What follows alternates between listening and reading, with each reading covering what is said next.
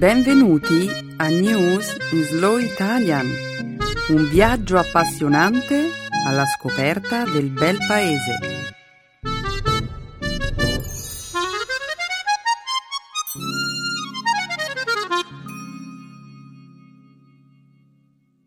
Oggi è giovedì 17 aprile 2014. Benvenuti a una nuova puntata di News in Slow Italian un saluto a tutti i nostri ascoltatori. Un saluto a tutti i nostri amici. Oggi parleremo del capovolgimento di un traghetto con a bordo 462 persone al largo delle coste della Corea del Sud. Commenteremo inoltre la controversa assegnazione del premio Pulitzer che quest'anno è stato conferito per la copertura mediatica dello scandalo sulle attività di spionaggio della National Security Agency, NSA, l'Agenzia per la Sicurezza Nazionale Americana. Parleremo poi di un incidente che ha coinvolto Hillary Clinton, vittima di un lancio della scarpa durante un suo intervento a un convegno a Las Vegas. Infine, a concludere la puntata di oggi, andremo in Olanda, dove, come vedremo, le strade brillano al buio. Apriremo poi la seconda parte del programma con un dialogo grammaticale che ci illustrerà l'ambito di un'applicazione dell'argomento di oggi, il doppio pronome chiunque. Infine, nello spazio dedicato alle espressioni idiomatiche ospiteremo una conversazione ricca di esempi che ci aiuterà a esplorare una locuzione molto utilizzata nell'italiano colloquiale. Averne fin sopra i capelli. Perfetto, Benedetta. Grazie, Emanuele. Sei pronto per cominciare la nostra trasmissione? Prontissimo. Che lo spettacolo abbia inizio allora.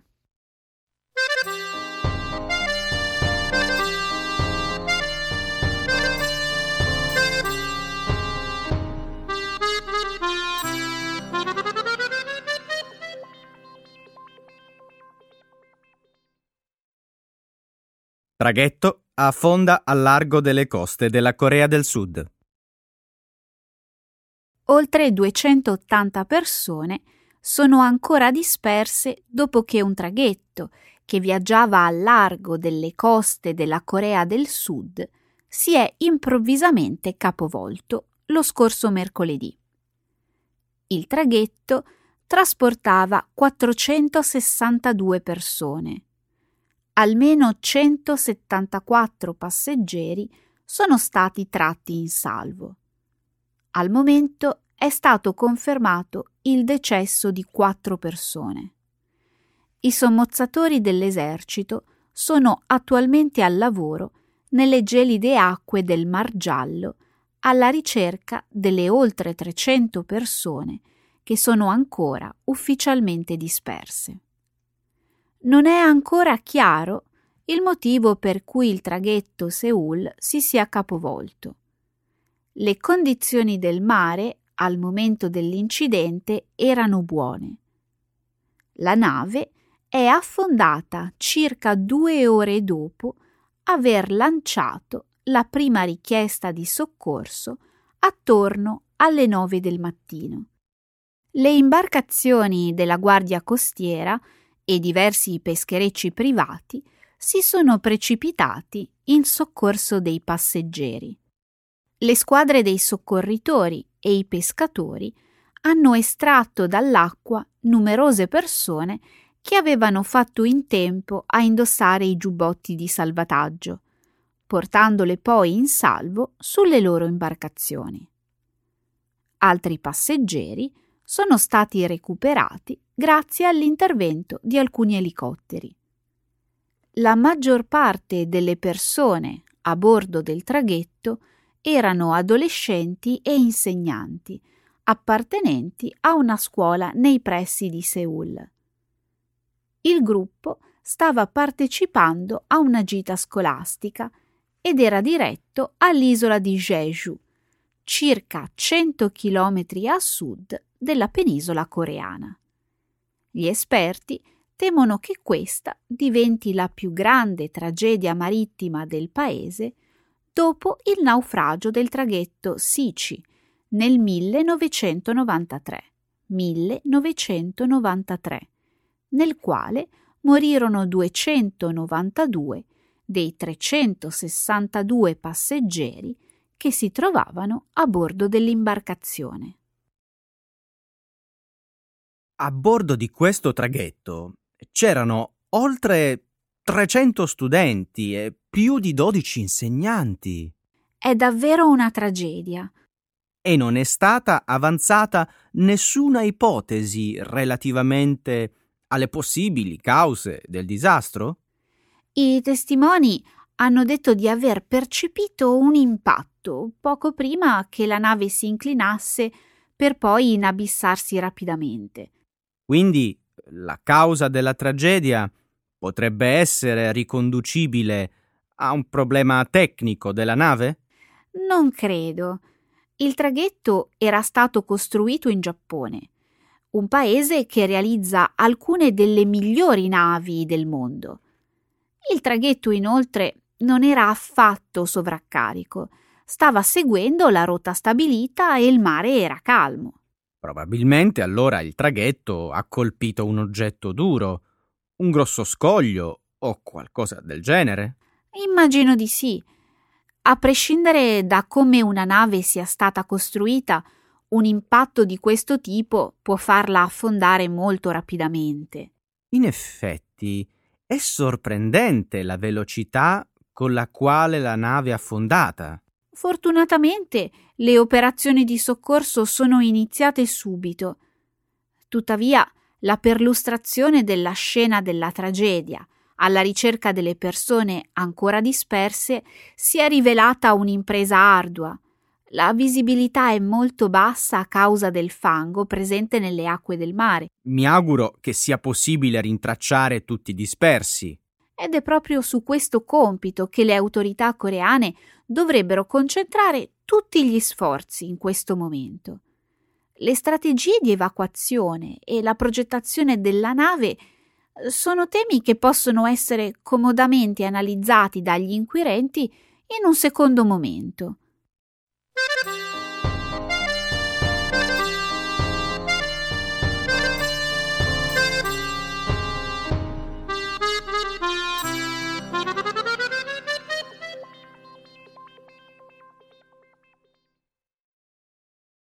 Le inchieste sullo spionaggio della NSA conquistano il premio Pulitzer 2014. Il quotidiano inglese The Guardian e lo statunitense Washington Post sono stati congiuntamente insigniti con il premio Pulitzer 2014 lo scorso lunedì nella categoria Servizio pubblico il premio riconosce il ruolo fondamentale che tali quotidiani hanno svolto sulla base di una serie di documenti forniti da Edward Snowden nell'esporre i discutibili metodi di sorveglianza elettronica adottati dalla National Security Agency. Gli autori dei reportage premiati sono Barton Gellman al Washington Post e Glenn Greenwald, Laura Poitras e Iwan McCaskill per il Guardian. Poitras, uno dei giornalisti premiati, ha detto questo è un tributo al coraggio di Snowden, un riconoscimento del suo coraggio e del suo desiderio di far conoscere al pubblico ciò che il governo sta facendo. Recentemente alcune voci avevano insinuato che la giuria del premio Pulitzer probabilmente non avrebbe scelto tali inchieste, in quanto basate su informazioni divulgate da un soggetto che il governo degli Stati Uniti considera un traditore. Il premio Pulitzer è considerato come il più prestigioso riconoscimento statunitense nell'ambito del giornalismo e delle arti. Tra le categorie giornalistiche, il Boston Globe ha conquistato il premio per la copertura in tempo reale, grazie alla qualità dei suoi reportage sull'attentato esplosivo alla maratona di Boston nell'aprile dell'anno scorso. Immagino che molte persone non siano d'accordo con la decisione della giuria del premio Pulitzer, che in sostanza smantella l'idea che Edward Snowden sia un traditore. Io convengo sul fatto che si sia trattato di un'inchiesta di incredibile impatto, che ha originato un notevole dibattito pubblico. Ma il premio non cambierà di un millimetro quello che la gente pensa di Snowden. Lo pensi davvero? Questo riconoscimento proietta un messaggio importante a proposito della natura delle azioni di Snowden. Ma tutto questo non cambia il fatto che Snowden sia stato accusato di spionaggio, rischiando fino a 30 anni di carcere qualora venisse condannato. Snowden ha cercato una posizione professionale che gli consentiva di avere accesso a innumerevoli informazioni riservate. Ha mentito ai suoi datori di lavoro e al suo paese relativamente alle proprie intenzioni.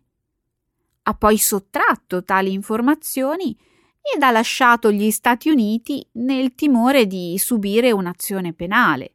Beh, io penso che indipendentemente da quello che la gente possa pensare a proposito di Snowden, il Guardian e il Washington Post meritassero questo riconoscimento per le inchieste acute e autorevoli che hanno pubblicato. I loro reportage hanno acceso un dibattito sul rapporto tra il governo e il pubblico su alcune questioni di importanza cruciale, come la sicurezza e la privacy individuale.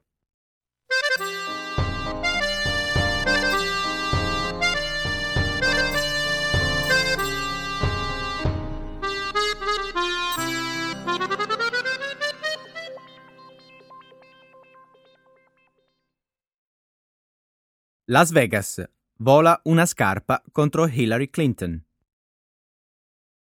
Hillary Clinton, ex First Lady e probabile candidata alla Casa Bianca, ha evitato per un soffio di essere colpita da una scarpa che le era stata lanciata da una donna. L'episodio ha avuto luogo lo scorso giovedì, mentre l'ex segretario di Stato americano iniziava il proprio intervento nel corso di un convegno a Las Vegas. Da qualche mese ormai Hillary sta girando gli Stati Uniti, tenendo discorsi a pagamento per le organizzazioni di settore e importanti fasce dell'elettorato democratico. Qualche attimo dopo l'arrivo di Hillary sul palco del casino Mandalay Bay, dove era stata invitata a parlare di riciclo dei materiali, una donna presente tra il pubblico si è alzata in piedi, lanciandole una scarpa in evidente gesto di protesta. L'ex First Lady è riuscita a schivare l'oggetto, evitando così di essere colpita. Qualcuno mi sta lanciando qualcosa? ha esclamato la signora Clinton, che poi ha ironizzato. È un numero del Cirque du Soleil? Molti tra il pubblico, che raccoglieva oltre mille persone, hanno accolto il commento con una risata di solidarietà. Meno male che lei non è come me e non sa giocare a softball, ha detto ancora Hilary prima di riprendere il proprio discorso. La donna chi ha lanciato la scarpa è stata identificata come Alison Ernst. Non era in possesso di un biglietto per l'evento e aveva eluso i controlli di sicurezza dell'hotel. La donna, 36 anni, è stata arrestata lunedì a Phoenix, in Arizona, ed è ora accusata di aver commesso un crimine federale. Non sapevo che lanciare una scarpa contro Hillary Clinton fosse un reato federale. Emanuele. Io penso comunque che i politici dovrebbero essere preparati per il lancio della scarpa e reagire con maggiore prontezza. Hilary si è scansata solo quando la scarpa le stava quasi sfiorando la testa, poco prima di finire sul pavimento. È vero. E poi Hilary è apparsa disorientata e confusa. Senza dubbio, George Bush ha dimostrato di avere riflessi più veloci.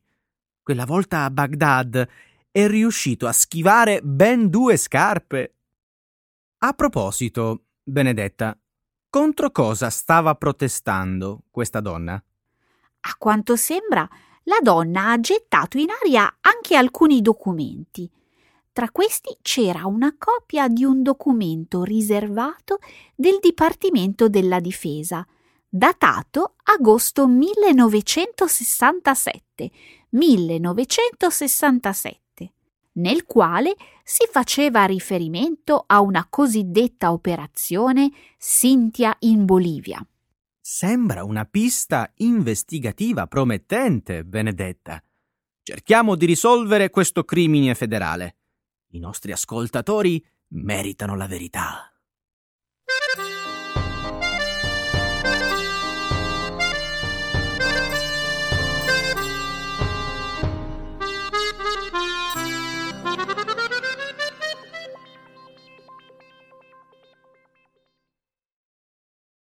L'Olanda sperimenta la segnaletica stradale fosforescente.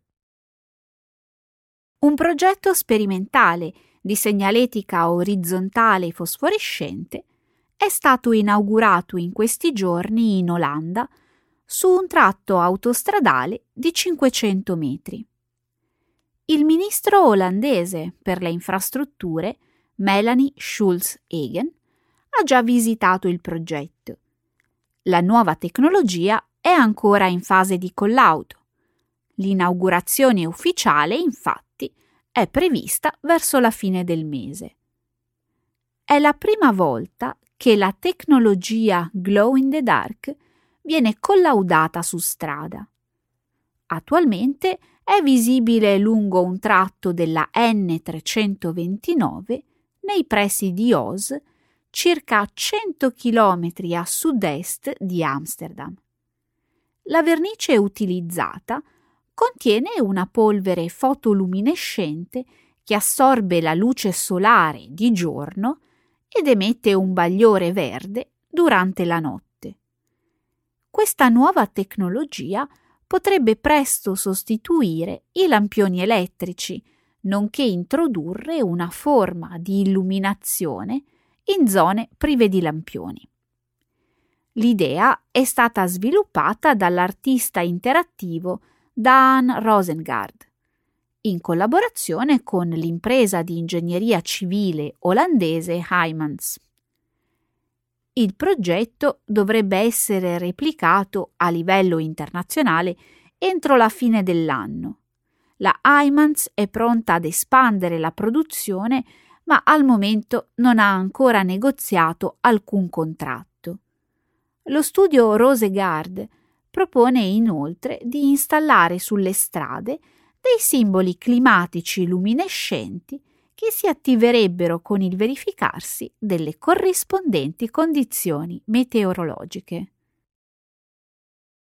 Un'idea fantastica! Sembra lo scenario del film Tron o un videogioco, vero? A me questo progetto ricorda i documentari sulle meduse. Hai ragione. Come fanno le meduse ad emettere luce? Non sono dotate di pannelli solari, né pagano la bolletta energetica.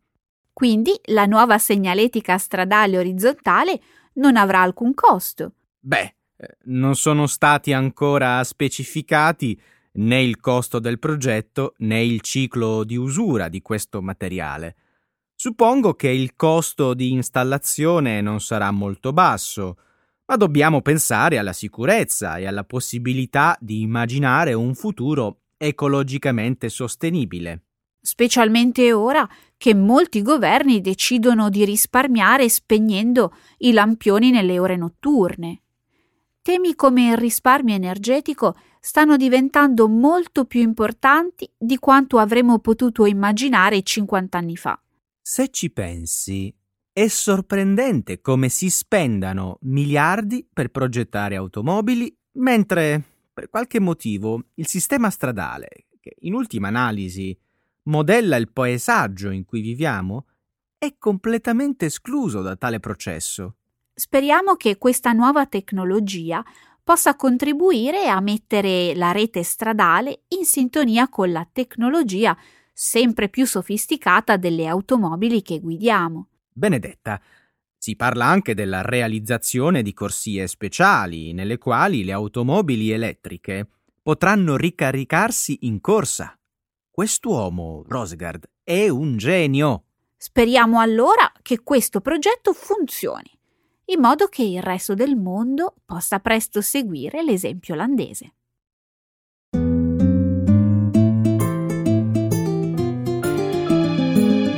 Adesso la grammatica. Per capire le regole di una lingua poetica.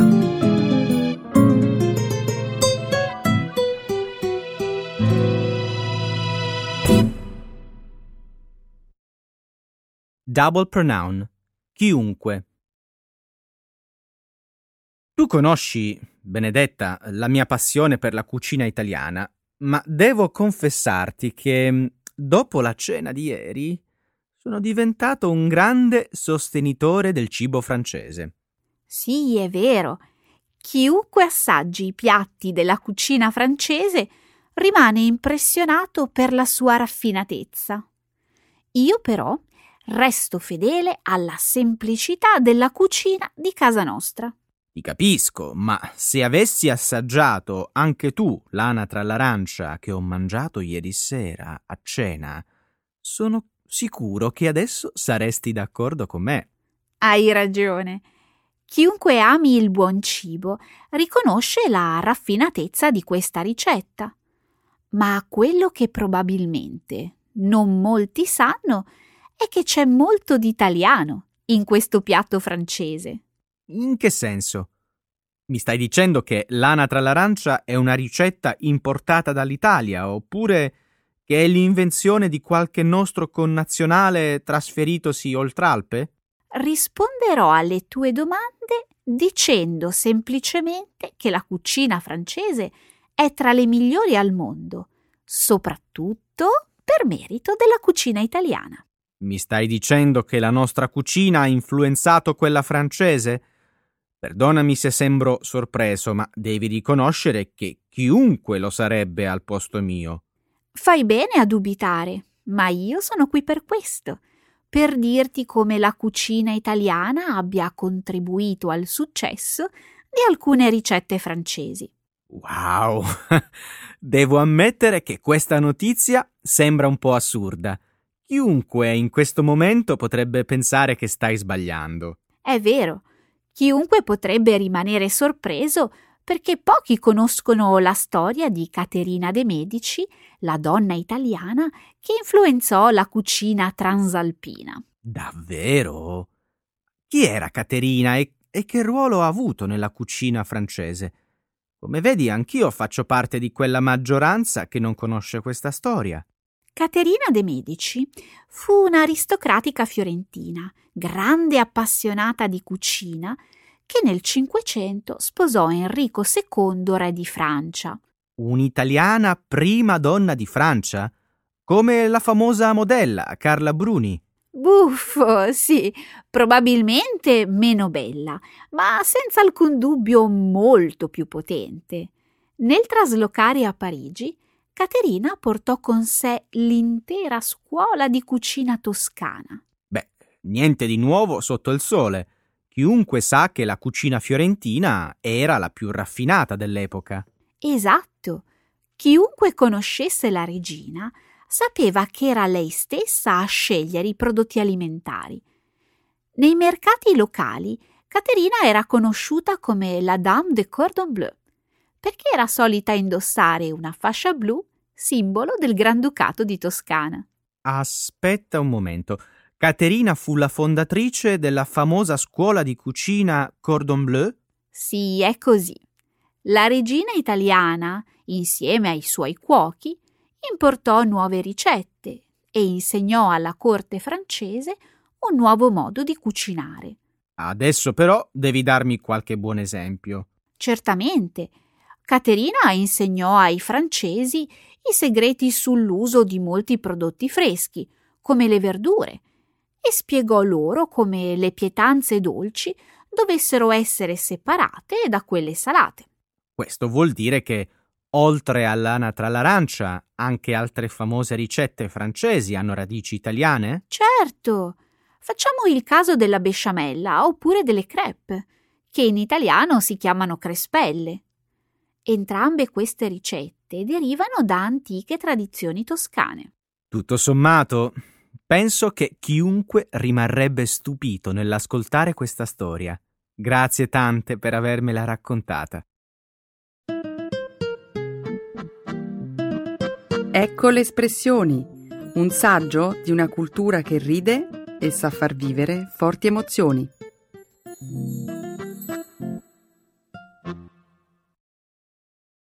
Averne fin sopra i capelli. To be fed up with. To have enough. Se ti fa piacere, Benedetta, anche oggi vorrei mettere in luce alcune notizie d'attualità che provengono dall'Italia e che riguardano in modo particolare la sfera della politica. Non potremo parlare d'altro. È da una settimana che in televisione vengono trasmessi soltanto dibattiti politici e sinceramente ne ho fin sopra i capelli. Se ne hai fin sopra i capelli della politica italiana, allora potremmo discutere di un altro argomento interessante, come quello dell'attentato di Via Rasella. Va bene, ma prima toglimi una curiosità. Come mai ti è venuto in mente di parlare proprio di questo tema? Perché un quotidiano che ho comprato oggi ha pubblicato un inserto storico molto interessante, eh, nel quale eh, testimonianze inedite raccontano la tragicità di quei giorni Sai di cosa sto parlando, vero? Certo. Via Rasella evoca per me un'azione di lotta partigiana che venne realizzata a Roma contro le truppe tedesche di occupazione, che reagirono il giorno seguente mettendo in atto il massacro delle forze ardeatine. Era il 24 marzo 1944. 1944. È possibile. Purtroppo la mia mente ne ha fin sopra i capelli di ricordare date storiche, quindi questi sono dettagli che non riesco più a memorizzare. Ricordare la data esatta non ha importanza. Ciò che invece non dovremmo dimenticare è che la tragedia delle fosse ardeatine è un simbolo della durezza dell'occupazione nazista a Roma. È vero. Infatti in quegli anni la capitale divenne un vero e proprio campo militare tedesco, centro di attacchi contro gli ebrei e molti altri cittadini di tutte le età. Per caso hai portato questo inserto storico in studio con te oggi? Sarei curiosa di vederlo. Certo, eh, come vedi, qui in copertina ci sono i volti dei partigiani che eseguirono l'attentato contro i soldati dell'esercito tedesco. Ah, sì, lo vedo. Questo articolo sembra essere una ricostruzione storica molto accurata. Infatti lo è. I testimoni raccontano che l'obiettivo principale dell'attentato era quello di incitare i cittadini a reagire all'occupazione tedesca. Effettivamente i romani ne avevano fin sopra i capelli di vivere in stato d'assedio. Purtroppo però ci fu soltanto la spietata vendetta nazista. Hai ragione.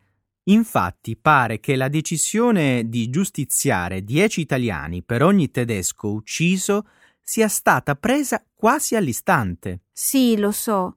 I nazisti si affrettarono a portare a termine l'esecuzione perché temevano una rivolta popolare.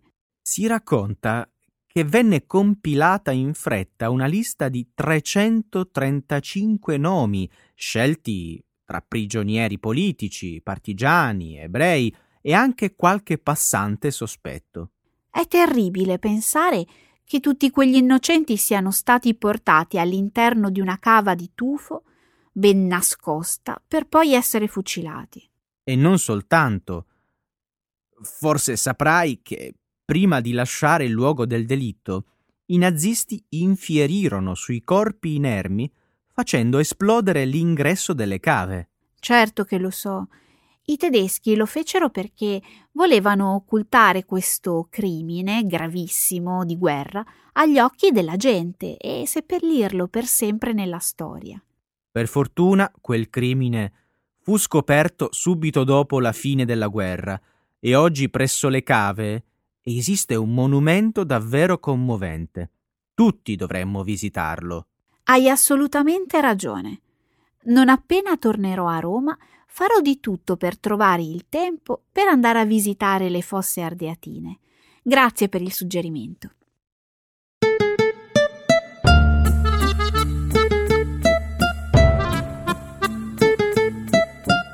E anche questa settimana siamo arrivati alla fine, Emanuele. E sì, dobbiamo fare un annuncio ai nostri ascoltatori. Mi raccomando, commentate, commentate, commentate sulla nostra pagina Facebook di News in Slow Italian. Che idea carina, Emanuele! Per il momento però salutiamo i nostri ascoltatori. Al prossimo episodio da News in Slow Italian. Ciao a tutti, alla settimana prossima!